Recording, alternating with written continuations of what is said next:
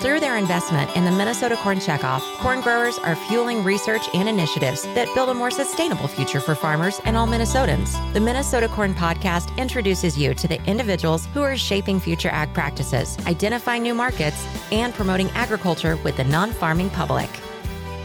Our guest for this episode is Olga Brouwer, Executive Director of the Minnesota Agriculture and Rural Leadership Program. Olga, I know we've we've talked about it before, but I think it's always a, a good idea, just in case somebody missed our previous conversation. If they're not familiar with the MARL program, uh, what's a good overview? The MARL program is a dynamic two-year educational experience, and it features nine seminars uh, around the state of Minnesota. It also includes a short week in Washington, D.C., and then we go abroad towards the end of the two years, and we go to a, a different country where we spend about a week and a half. And you've had several classes, right? Yeah, absolutely. We um, started with this program in the year 2000. So, a quick math here, two year cycle. So that means that by now, starting in 2022, we're um, kicking off uh, the 12th class or cohort of the MARL program with leaders from all across Minnesota who are dedicated to agriculture and rural communities. What does this 12th class have in store? What is the schedule going to generally look like over the next two years? Um, for those who are familiar with this program, they probably expect what we've always done uh, nine three day in state seminars, that's what we've always done, and then a six day um, seminar in Washington, D.C., and then abroad, right? But we have learned a few things during the last two years dealing with the pandemic and the MARL program class 11 at that time. And we found that there are a few things that we can maybe do a little better, especially when it comes to time away from home. One of the things that people tell me is it's so difficult to dedicate so much time, right? Because we're all very busy people. So one thing we did is for these new two years, we'll be spending about 16 days instead of 21 or so, 16 days away from home. And um, we will only be in the state of Minnesota this first year. And with year, think of a school year, right? So we just started and we'll wrap it up um, midsummer next year. Um, so that, that's year one. Um, we'll start, we actually um, started last week just with a very brief seminar. And uh, it was all about getting to know each other. These uh, 24 people had just been selected. And of course, there was Farm Fest happening um, in Morgan, Minnesota. And that is a place where a lot of our people come to. So we decided to start there and have them just greeted by a lot of our um, fans and alumni of the program and stakeholders. And so that was fun. Um, everyone got to spend time together, also at Farm Fest and uh, as well as a different location. It was really nice. So that was different. So starting in August for half a day basically. Then, because of so many farmers being in this program and, and allowing them to fully participate, we will not get together until December. Surely hope we'll be done harvesting by then. And then uh, we can spend time every month for three days or so um, and uh, get to know a lot about ourselves, a lot about the state, uh, of course, about agriculture and food in the state of Minnesota. And that wraps up then year one in June. And after that, people can start with year two. It's still two years. And year two will be um, more demanding when it comes to time, and we'll take it to higher levels of leadership development too, and uh, personal development. And with that, we'll also go to Washington D.C. in that uh, second year, and of course, we'll go abroad and have a few seminars here in the state as well. Olga, that word leadership, I wanted to spend more time on that because in the the acronym of MARL, you've got Minnesota Agriculture and Rural Leadership. So when you think about an, an ag leader, a rural leader, what comes to my mind is somebody that gets up in front of people and, and you know, can speak eloquently, but there's certainly a lot more to leadership than that. So, what are some of the qualities that that you've seen people either you know gain or build upon as they've gone through the Marl program, strictly from a leadership perspective? Oh, that is a great question, Mark. Uh, it, there are those um, elements that you just talked about. So we definitely look at communications and such. Um, and speaking eloquently, yes. But um, what we do with our program, we also dig a lot deeper and get to know ourselves a lot better. So what are our own strengths and how can we build further on that? So with that, that ties back to those leadership elements. And um, we have it very thoroughly um, uh, actually designed. And every two years we do this again and we say, what did we learn? What worked well and what didn't? But um, I can mention some of, of the very specific leadership competencies, as we call that in our in our world. That'd be great. Yeah. Oh, good. Well, let's let's start. I have here a list, and we measure those things too. So, how are you doing before participating in this program?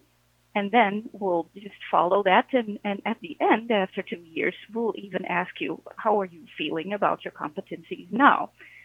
So some of those competencies here, personal visioning is um, the first one. And how to communicate your vision. You all have ideas, right? And visions and how it should be. But uh, there comes a lot uh, at the table when you want to make that actually happen. And that's leadership. It's not just thinking about all of those wonderful things at home, but making it happen. A second uh, competency, uh, valuing diversity. Now that might sound a little cheesy to a few people, but if you go back to who are, we all work with, including myself, I'm an immigrant, um, valuing that we're all here together and making that happen, it makes your leadership um, uh, a lot stronger and more impactful if you can build alliances. So that's what we've seen actually um, very often with our, uh, or always with our members. And um, uh, some of the graduates of our program who participated over 10 years ago, they came in and they they noticed that someone had a different political perspective, right? So they're both farmers here in Minnesota, born and raised, but that was a difference. And the one told the other, I'm going to turn you into a Democrat. And the Democrat, of course, said, I'm going to turn you, or the other way around, um, turn you into a Republican, turn you into a Democrat. Fun conversations, but they became best friends and they help each other to elevate agriculture and to do good in their communities so valuing diversity, big competency. Number two, positive psychology is another competency we use for leadership. So be optimistically realistic, but optimistic too. If you're a downer, you're not going to get very far. Recognize your strengths and do something with that, right? The fourth would be ethical leadership. So leadership with, with fair and just ways, um, and, and think about that, how to do this in a correct way. Effective communication is another competency that we use, so that ties back to what you mentioned, stepping up, and uh, it's not only um, verbal but also nonverbal communication and how to read it as well. You don't always have to be the speaker, uh, but the, the listening piece, right? Leadership and followership is an interesting piece. Um, if you think of your daily life, how often are you really truly a leader when you chair a meeting or when you take the lead in something? But most of our time we're followers, so how to be an effective follower and support the leadership in uh, in their practices.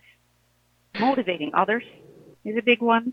Group dynamics, mapping the environment, utilizing processes defining strategic direction, framing, questioning skills, decision making skills, reflect and feedback loop. So there's always that constructive feedback piece that uh, uh, a good leader should be skilled at. Uh, transform yourself. We, and that's one of the biggest expectations that we have actually from our candidates.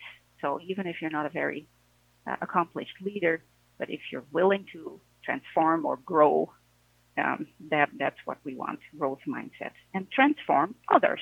So how do you help coach or mentor others in their endeavors? Those are some of the main competencies that we work with.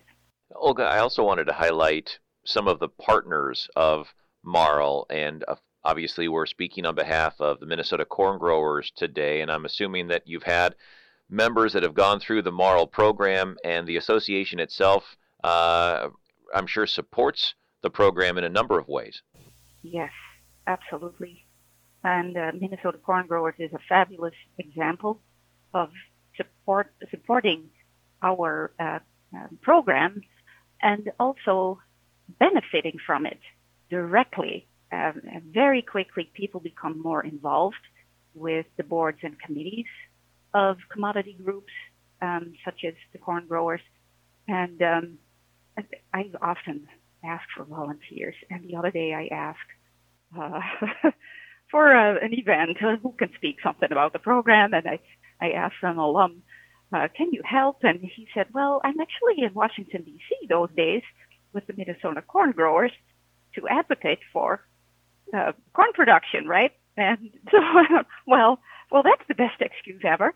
So, um, yeah, people become very involved with their commodity groups and really make a difference in uh, trade, in research, in promotion, and uh, in many ways for our commodities, and ultimately creating better markets and and better prices, right? How would somebody learn more about Marl? Is there a website? Would you recommend they call, or, or what should they do? There are many things you can do to get in touch. First of all, you could get in touch with me. That that always works. Um, and I will have a replacement um, hopefully in October. So you would have a, a, different person to reach out to. You can call or email, and you'll find my um, contact information on our website. And our website is uh, marlprogram.org. Further, you can also find us on Facebook under Marl Program and Twitter as well, Marl Program. And another way, if you just uh, can't can't take those notes right now or or doesn't work, you can definitely reach out to your commodity group whether you're a corn or soybean grower or pork or dairy, we work with, with all and, and beyond. We work with a lot of different grower organizations and, um, make sure that all are involved and included and, uh, and offer you the best um, program we can get you. So that is how you can definitely reach out to those offices too and, um, and get connected with us. Olga, anything else you want to make sure we talk about? Um, one last thing I would love to talk about is um, how there is always a need for more um, leaders who can help. So if you feel that that is something for you, um, yes, you can be a leader without this this training, of course, but this training really helps you to get better connected, um, have a better network, and really get to know yourself and transform yourself as a better leader and a better person. So that is one thing. And then, of course, lots of gratitude to the Corn Grower Association and many other stakeholders for allowing us to do this fabulous work. To learn more about Minnesota Corn's involvement in Marl, visit mncorn.org.